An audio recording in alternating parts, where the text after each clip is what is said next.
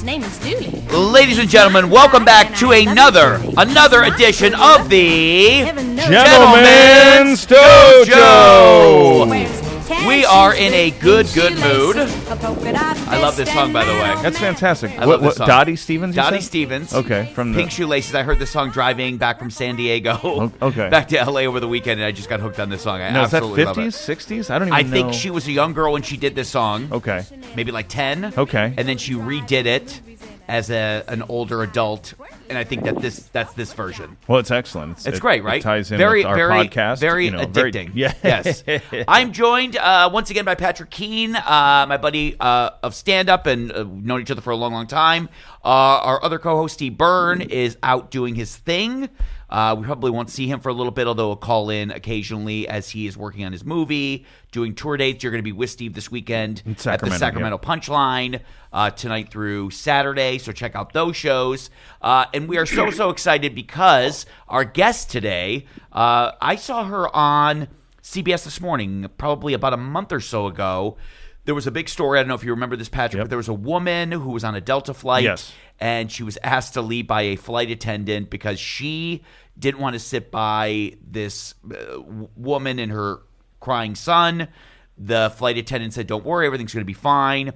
And basically, what happened was she said to the flight attendant, What's your name? And the flight attendant said, Tabitha. And she said, Just so I know, Tabitha, you might not have a job tomorrow. Said this to the flight attendant for Delta. Flight attendant got pissed, had her removed. But the bigger issue was that this incident was recorded by somebody, posted online, and this woman who had this outrage essentially lost her job, was put on suspension. She worked for the state of New York. And it's all about those moments that we have just impromptu, those those so-called oops moments that our author speaks about today that you get caught up. How many times have you and I been there? You lose your cool, somebody videotapes it, and then now. Yeah. there, there's a problem. And uh, our guest today uh, wrote a great book called Shame Nation The Global Epidemic of Online Hate. Uh, let me repeat that one more time. That was a blunder. Shame Nation The Global Epidemic of Online Hate. She is the author of that great book, and she was on CBS this morning talking about this incident and so many other issues of online bullying. Please welcome to the Gentleman's Dojo, Sue Scheff, Yes. everybody. There she is. Very good. Sue. Thank you for having me. I appreciate it. Well, first of all, thank you, Sue. I, I know that we've tried a few times to make this work, and you've been so damn accommodating, and we appreciate it. But I, I certainly first saw you and uh, found about, uh, heard of your book through this incident that happened on the Delta flight where the woman was removed from the flight, and you really talk about those kind of oops moments, and you know we can go in uh, to so many of them where you know after the fact and this woman who posted the video of the woman having the tirade on the delta flight was regretful of actually posting it and, and felt bad that this woman potentially lost her job right, and it it's doesn't it seem like every week we see a new headline about this? You have those post regrets, you know, post tweet regrets, obviously, where people are losing their jobs, they're losing scholarships, acceptances because of something some careless or reckless tweets. And it's not only reckless tweets or posts, it's our online behavior too. And in this case,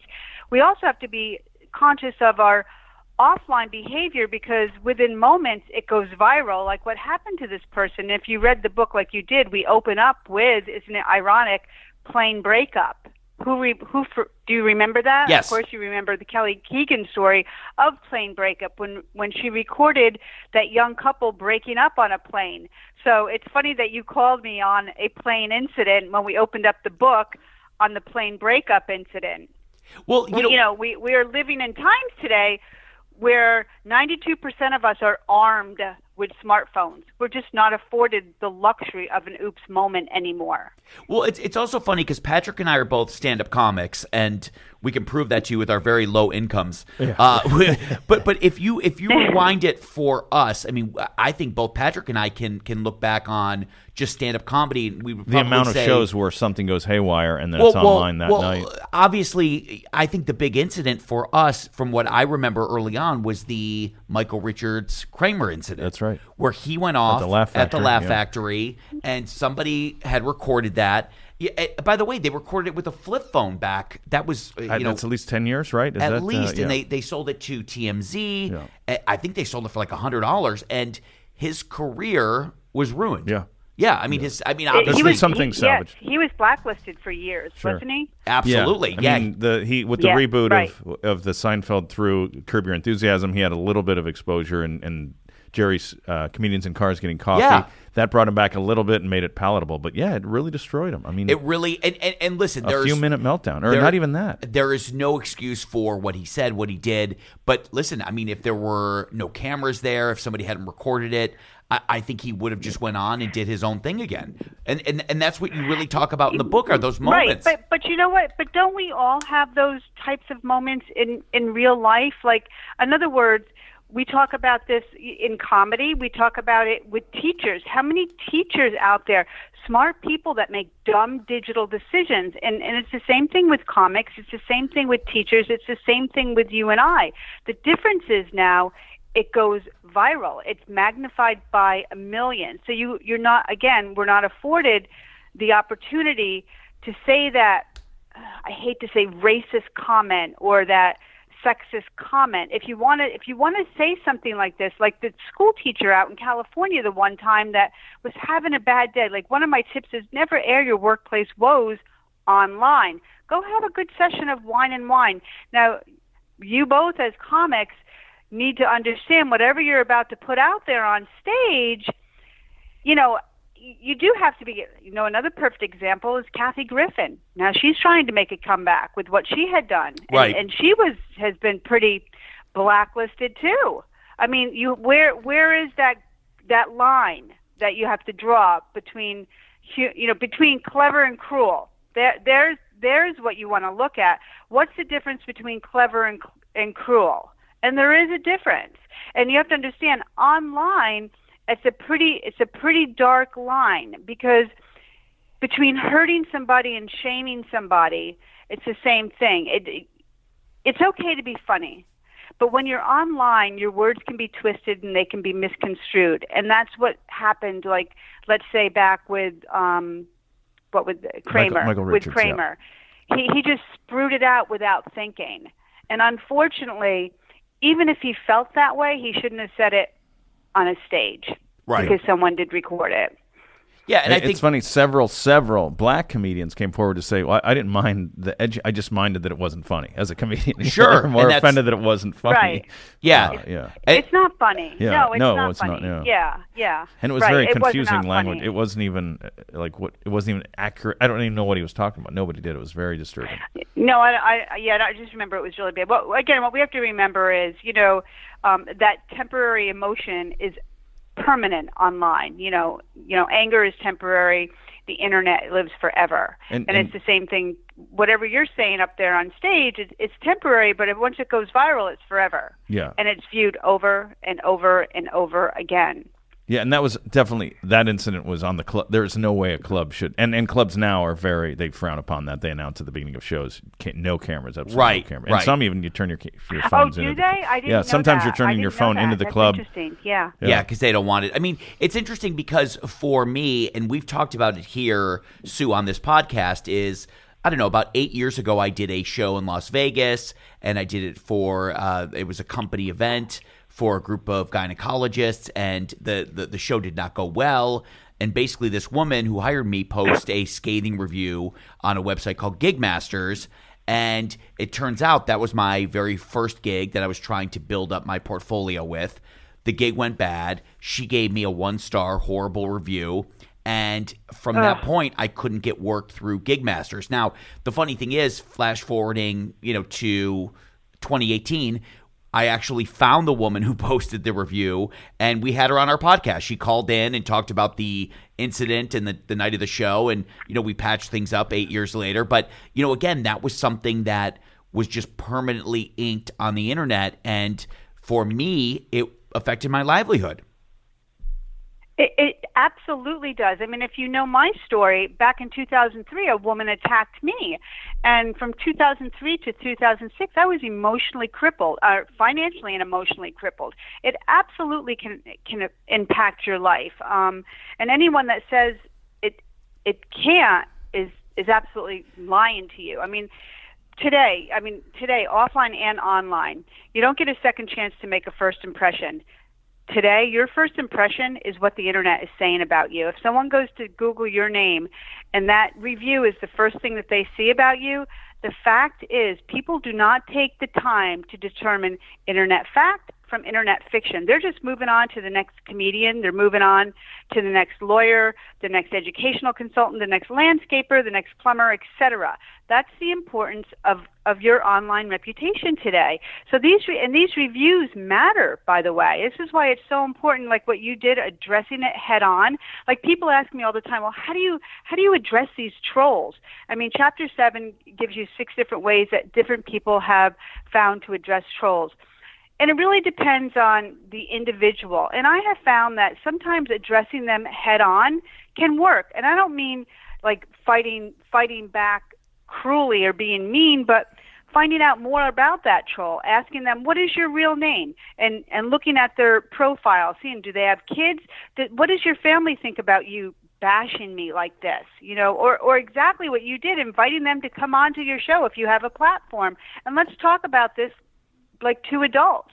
I mean, Jen Royal did that in our book. If you read the book, we we taught we interviewed her, and I think really having them look at themselves in the mirror sometimes is enough. And I think if you read in my book about what the uh, Amanda Troll, Amanda Todd, oh my God bless her, um, uh, the mother, Carol Todd, what her trolls did to her was just horrifying until she faced it head on and asked them, hey, do you realize that I'm the mother of a daughter that took her own life. Right. To make that troll face what he was really doing.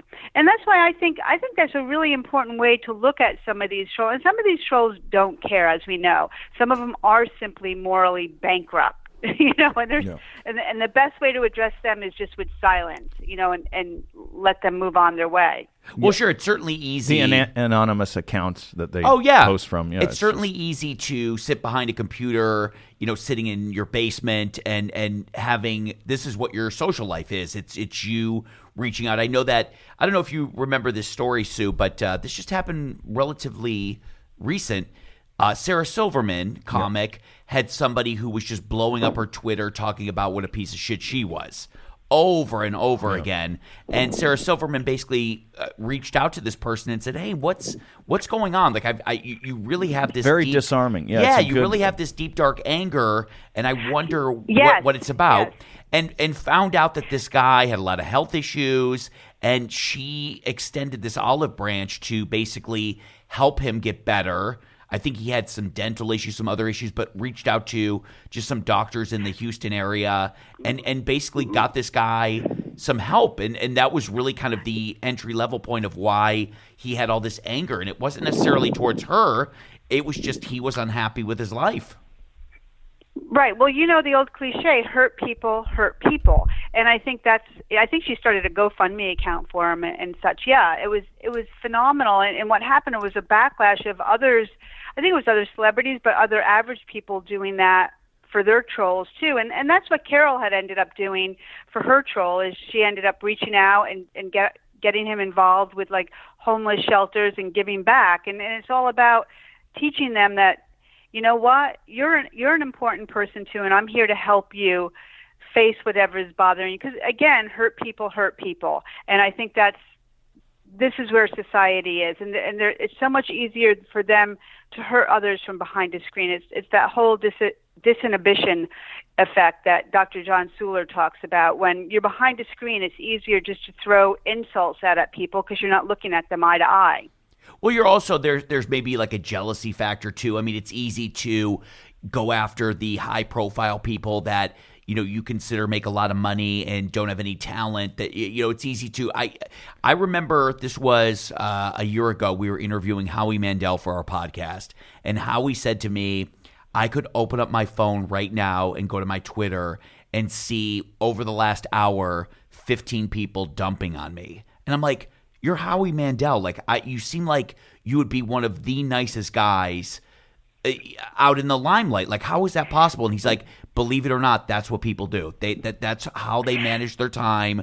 And this is a guy like Howie. what, what, what's their problem with a guy like Howie Mandel? Uh, what, what they say? He's not funny. Worst well, case? not I mean, funny. they don't like how he judged America's Got Talent. That person should have gone through. You're a piece of work. Boom, Yeah. boom, boom. It's not like you would expect it from a Kardashian or Sure. certain people. I, I get that. I mean, they're easy fodder for Yeah. people to go after.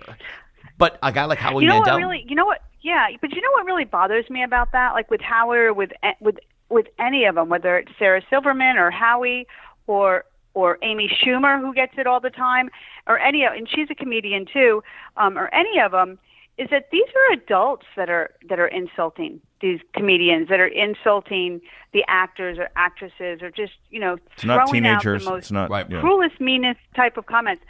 What does that say about us? You know, and I- and I always say, you know, it it starts at the top, and and then I have to look at the top and go, ooh, ouch, you know.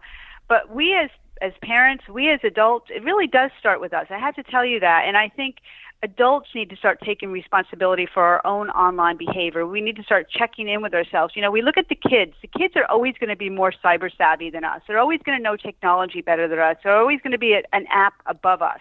They just are. Um, I mean, I go to my son to teach me how to use the new apps coming out. But when it comes to social responsibility and being kind or being considerate or being mindful, shame on these adults that are insulting Howie Mandel. Shame on these adults that are insulting you, Gary, that don't know how to leave a constructive comment. Listen, if if I went to one of your stand-ups or anybody's stand-up and and I wasn't really thrilled with what I saw, I didn't feel I got my money's worth. I probably just wouldn't leave a comment, or maybe I would just say something constructively. But I certainly wouldn't give a one star. I mean, seriously, if you can't be con, if you can't be, if, our parents taught us this. If you don't have anything nice to say, don't say it at all. Well, if you don't have anything nice to say online, just click out. When in doubt, click out. That's what I like to say, because we're not. It also reflects on us. Do you know what I'm saying? Sure. I mean, people aren't going to come want to come back and look at our opinions if we're going to constantly be crude and rude to each other. And this is what's truly bothering me, rather than all this. Um, what do I want to talk about?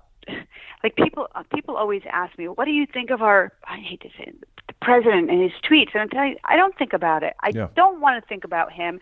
What I think about is the adults that condone it, the condone, the adults that like it and retweet it. That's where my concern lies. And I think that's where all of us have to really start having the conversation with ourselves. We cannot perpetrate this hate online, and especially again with comedians like yourself. I mean, we have to start lifting each other up. Yeah, it's interesting. You know, it's funny, Sue, because when I did the gig eight years ago in Vegas, there were two people that were responsible for me getting there and making sure the show went well. The one woman who I interacted with the most at the end of the night said, Hey, listen, I understand that our employees were drunk. Probably wasn't the best fit for us to do the show tonight. Maybe we should have postponed it. But listen, you got through it. It's okay. Let's move on. From her vantage point, it was great. The next morning, another person who wasn't even my liaison was the one who posted this scathing review up, which was the part that made me upset because I walked away thinking everything went great.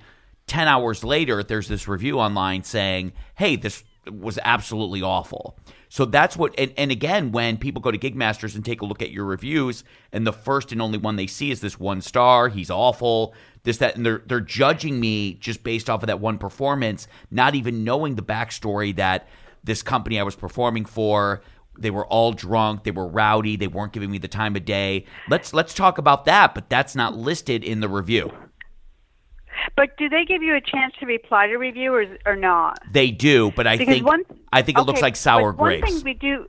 Hmm? I think uh, they do, Sue, but it looks like sour grapes. It looks like, oh, okay, well, it didn't go well. Now he's just being catty about it. Yeah, well, yes and no, because you know when when I speak to when we speak to experts in our book um, from reputation companies, they tell you, and even in all surveys out there, from career builders to YouGov, et cetera, they tell you that to respond, and even when you look at Google reviews on on different corporations, companies, services, they tell you to respectfully respond to negative reviews. I mean, not to argue with them, but respectfully respond to them. So it might be something you want to. Well, you've already had her on, but I'm just saying in the future. I know when I see a negative review about myself, I try to go out there and say, you know, I'm I'm really sorry that you feel this way about about me. Um, you know, I hope next time it's a better experience, or let let me know what I can do to improve it. I'm going to try, you know, try to turn it around, or I almost try to put it back on them a little bit. You know, uh, just if you can. I mean, if they're completely out of control, you know, you don't you don't want to in, infuriate. It really depends on what the site is. The way you're explaining it to me, I don't I don't. It sounds like it's a, a site that's consistently coming up, and if it's still in the way, you might want to think about it. I don't know. You know, Well, I don't. it's- I don't know how important that is at this point. You've already had her on, so. Well, it was funny because uh, the boys here, uh, my co-host Steven and Patrick, always joke with me about this lousy review, and they they read it constantly to remind me of that night as as a joke. It's very funny, and I, I still love it. It's very endearing coming from Well, the you're guys. healthy. You're a healthy, adapted. Yes, I've adult, adapted to it. And then one morning, I reached out to this this uh, person who wrote the review, and I said, "Hey, we would love to have you on. Would love to mend the fence." And I will tell you, Sue, she couldn't have been a nicer guest. Couldn't have been funnier. Couldn't have been more entertaining. And it was great just how we buttoned it up. And I no longer carry that weird guilt about the show going poorly or the bad review. And it was just a great way years later to button it up. I think it's great. I think it's fan- well. I think she should go on there and, and amend it. How about that? That's what we were saying too. We thought, yeah, but but but Yeah. again, like It's, but it's like martial arts. What you did. What you, it's Yeah. Like, it's like this. You use their their aggressiveness to kind and of you know quell what? the situation. I really wish we- I knew about that because I would have put it in my book. I'm not kidding you. I would have put that. If we do a follow up book, I'm going to come back to you because Wow, would love it. That's another great way to address you know the troll like behavior. And just so everyone out there understands trolling, trolling aren't always morally bankrupt people. Trolling, like the woman that did this to me, was a wife. She was um, a mother, and and she worked at a really great company. She was a professional. She was a director. Um, and, and the studies show that any one of us can wake up on the wrong side of the bed having a bad day and just go out there and leave cruel comments. So I think this whole idea that trolls are these little, you know, people behind computers that just have nothing better to do or sometimes are hurt people. Not always. Sometimes they're just vindictive, mean people and want to hurt you. And like you said, are jealous. So Yeah, could you, know, explain that story, in Sue? too. Uh, Could you back up to exactly what happened with you and your lawsuit and all that stuff? Like what? How, because that's kind of the the formation of how the book came together. Right. Well, yes, I back in like I said back in 2003 I was attacked by someone um we'll call her a disgruntled client that didn't like my services and attacked me online. It was a vendetta. And she literally destroyed me and it was one day I was sitting in my office. Now if everyone's listening back in 2003 there was no social media, there Right. was no ORM online reputation management. So I was not prepared for this attack at all. And, and when a doctor called my office as an educational consultant, doctors refer clients to me. He says, "Hey, "Do you know what Google is saying about you?" I'm like, "What? Who, who even knew Google had a voice back then?" He had tried to refer several clients to me, and all they got was three pages of just a smear campaign by this woman. But anyway, from that point forward, I had to hire a lawyer, and it was like one. It was the landmark case. It was the first case because this was back in 2003, and in 2006 we went to a jury trial, and I won an 11.3 million dollar uh, jury verdict for internet defamation and invasion of privacy. Now, again, back in 2006, no uh, social media. So, although I was vindicated, I was so happy. Lady Justice cleared my name. I forgot about one thing. Google doesn't say, "Oh, I'm sorry, let me erase all this." So I still struggled because I had shut down my office. I was I had to second mortgage my house to to pay for the attorney, which was very expensive. Um, and then fortunately for me, the very first online reputation company opened its doors in 2006. So I hired them, um, and when about within about seven months, I finally had my life back. So to this day, I will tell you, it was my lawyer that vindicated me, but it was ORM, Online Reputation Management, that gave me my life back, and that's why I'm here to tell you, your online presence is everything. People didn't take the time. I mean, they didn't even believe the doctor. The doctor would tell his clients, listen, I know Sue Scheff. I've worked with her for years. I mean, I've been doing what I do for a long time. He, and he said, that's not true what you're reading about her. And even the stuff was all like profanity, it was slander. I mean, you could tell it was a smear campaign. It didn't matter. People didn't believe the doctor, they didn't believe anything, they believed Google. I mean, is Google God? No but people don't take the time to decipher cyber fact from cyber fiction. They're just moving on to the next plumber, the next next lawyer, the next landscaper, the next educational consultant. I mean, they don't have to anymore. And it's worse today than it was back in 2006 because there is so much um, so many more other choices out there. And even, you know what, even when it comes to, and I, am not online, but online dating is another facet, facet of it. Um, people that are online dating today, if you've been shamed or a victim of revenge porn or evenge, um, if you go out to try to date somebody and you, you finally give them your real name and they pull up any type of negative you know reviews on you if you've been shamed you're 56% of Americans say they will not even take you out on a first, second, or third date once they start finding negative stuff out on you. That, again, is the importance of your online presence. And just so you know, too, 71% of people won't even apply to a company, a business that has negative reviews on them. Oh, wow. Again, the that is how that's according to Career Builders just uh, in 2017. then on the flip side of all this, 57 percent of businesses won't hire you if they can't find you online. So we're living in, you know, oh, you have to have something. Of, That's weird. You have you to have, have something. To have some, yes, you have to have some type of social presence. But we all can because I think social media is great. I don't think there's anything wrong with it. It's connecting all of us. And just remember one thing, just like I tell parents too, it's not the it's not the app, it's not the it's not social media, it's all human behavior. It's just again controlling our uh, thoughtful, mindful behavior on social media. And that somebody's seeing that no matter what. You're not just sending it out into the ether. Like somebody is going to call you on this stuff. Right. Right as if the world is watching. Never rely on privacy uh, settings. You just don't. You, you, something for you guys to remember 15 minutes of humor is never worth a lifetime of humiliation.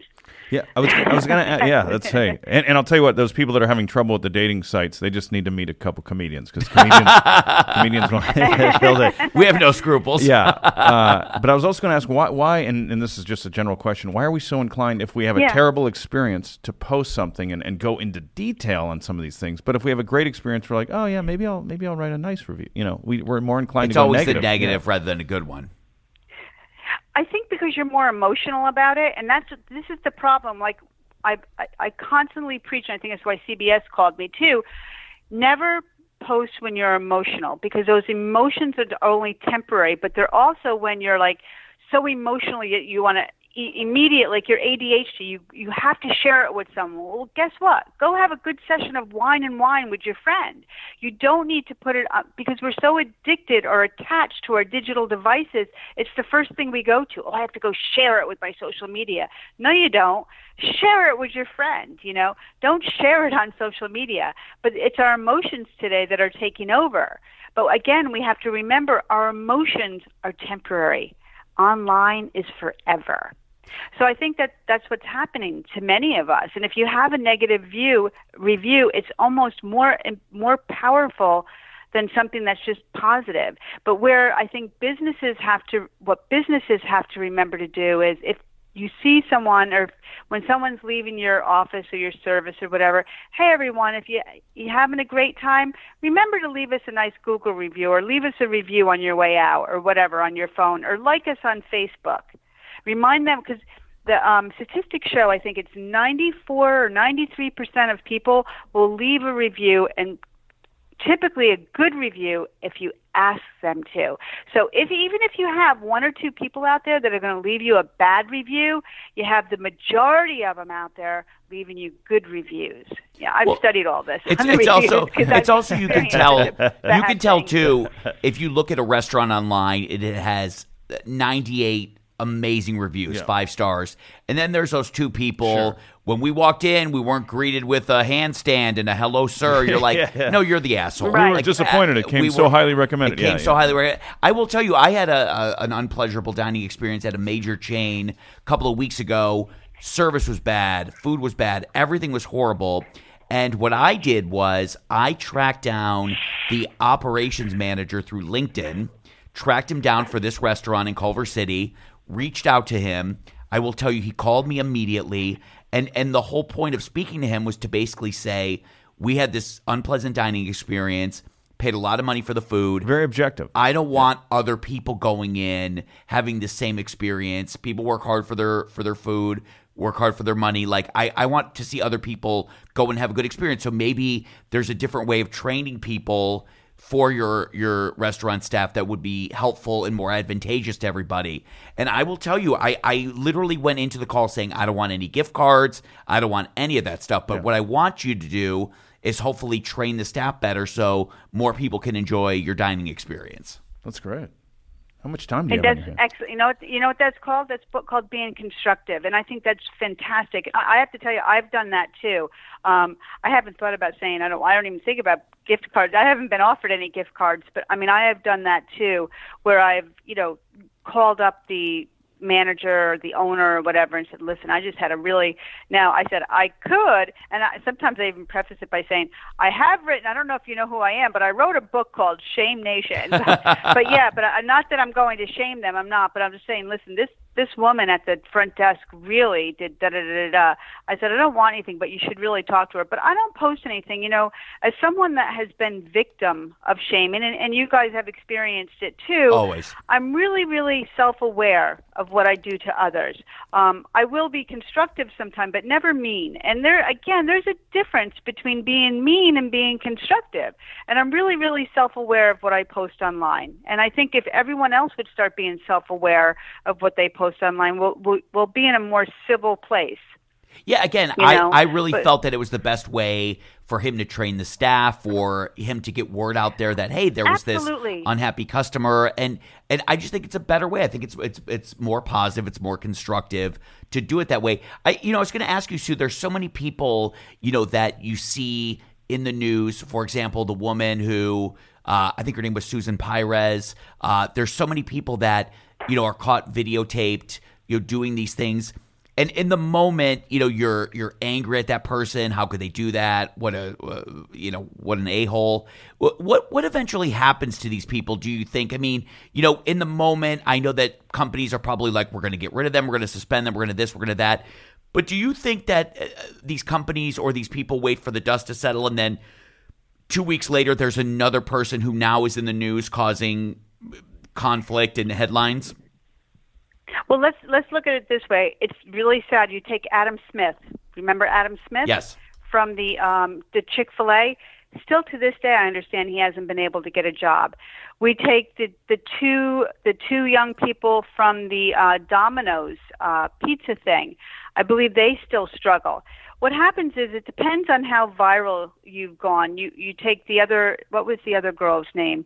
Um, I don't know how Colleen Campbell ever came out of hers. Do we know if she ever? Well, she was the girl, Patrick, The that went off at that club in Philly. But what about Oh, right. Taylor Chapman, Right. who was the Dunkin' Donuts girl? Taylor Chapman. But she had now Taylor Cha- or Taylor Chapman. They they tried to brush off as mental illness, um, and I don't know. But what what you have to look at is these online this online reputation stays with you almost a lifetime. And and it's and it's no different than like Justine Sacco was listen that's a huge one. Justine Sacco Lindsay Stone still today I think struggles with her online reputation you know remember the Lindsay Stone Sure. case with the Arlington Cemetery? She gave the finger at the Arlington Cemetery. Yeah, they she struggled for yeah. years years years. I mean but I think what happens is they finally they settle in and they get they get jobs, you know, someplace probably through somebody they know personally.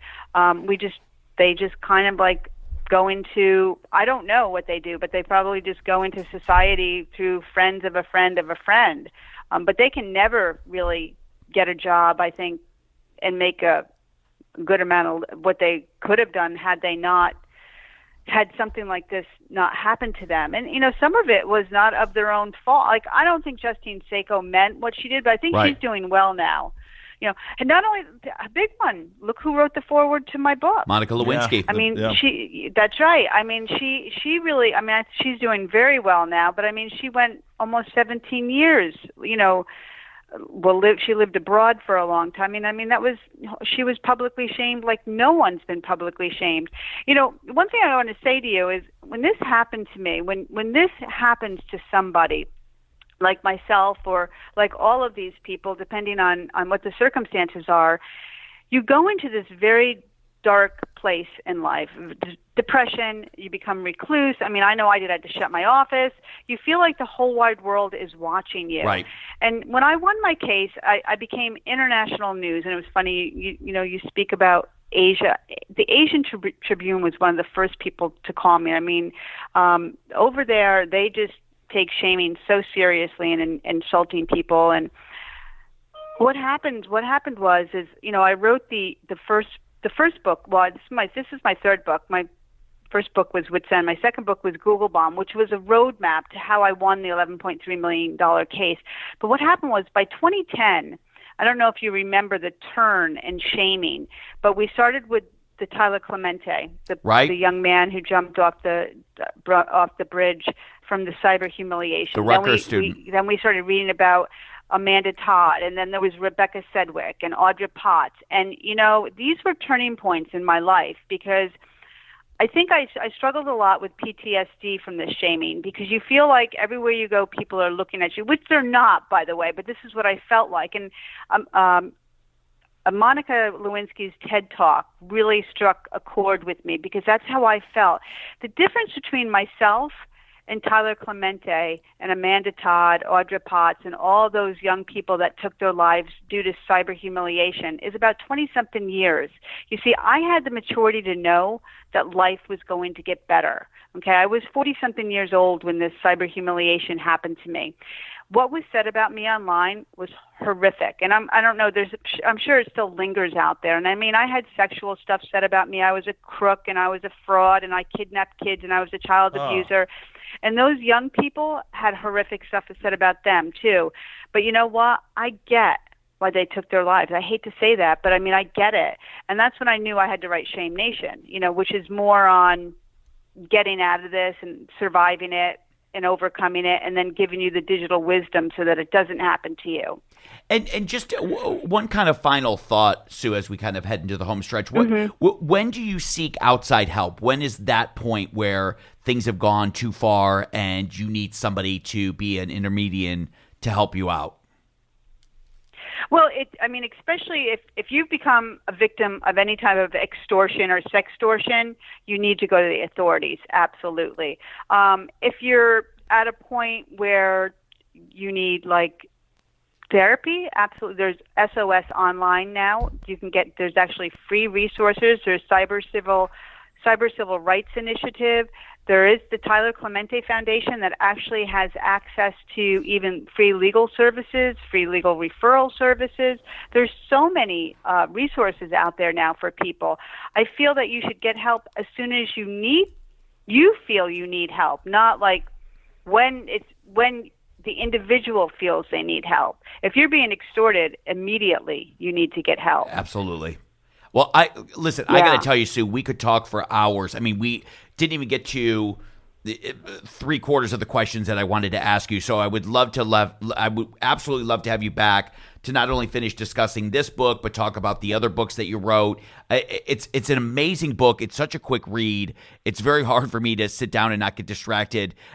I read this book so fast. It was absolutely amazing. The book is called Shame Nation: The Global Epidemic of Online Hate, uh, written by Sue Scheff and Melissa Schorr. The forward by Monica Lewinsky. Uh, we will post a link to not only uh, your website, but uh, a a place where our listeners can buy the book. And I got to tell you, thank you for sending it to me because it was an absolutely enjoyable read, and it's just it's truly just information that should be passed along to everybody, parents, kids. But absolutely loved it. I appreciate it. I thank you so much. I really do appreciate it. And I we would love to have you back on. And Sue, I, if you write this other I book, I want to come back on. You guys are great. I want to come back on. we would love to have you on. and it I want to you, know what I want to. I want to know where your stand-up is. 'cause Oh. Gonna- my son is over there. I'm going to send him over there. I will get you that. Yeah, you've been so great at working out the uh, uh, the kinks of our schedule and and making this happen. That couldn't be more thankful, and it was well worth the wait getting you on our show today. So thank you so much, Sue. The book is Shame Nation. I absolutely loved it, um, and hope I really do hope that we're on the road a lot. We can run into you and have you out at one of our shows coming up soon. Oh, that's great. I appreciate it. Thank you Thank so you. much, Sue. Thank you for writing an amazing book. We appreciate it. Great. I I hope to see you soon. You absolutely will. There she is, Sue Scheff, everybody. Okay. The book is called Shame Nation The Global Epidemic of Online Hate, written by Sue Scheff and Melissa Schorr. The forward by Monica Lewinsky. Check it out. We will post links to how you can buy the book on our website, on our Gentleman's Dojo Facebook page uh, with this episode. But um, absolutely love the book. Check it out. So much more to still talk about with her, um, but we ran out of time.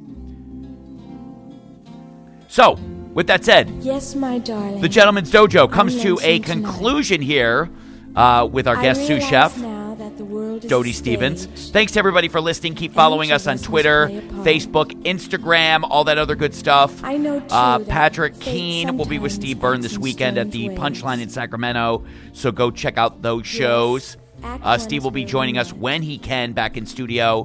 He is busy working on movies, TV shows. But He's I a very busy man. really Uh, thank you, everybody, for continuing to listen to us. Thank you for everybody here at the All Things Comedy. Network. We can't say thank you enough for all the support we get I here, um, and we appreciate There was a it. I've been your host, Gary Cannon. For Patrick Keane, thank you one more time for to listening so to another thing. edition of the Gentleman's Dojo. Goodbye. The truth is my love. That she wanted you for her own. You don't really have to doubt me. Nor must you go on.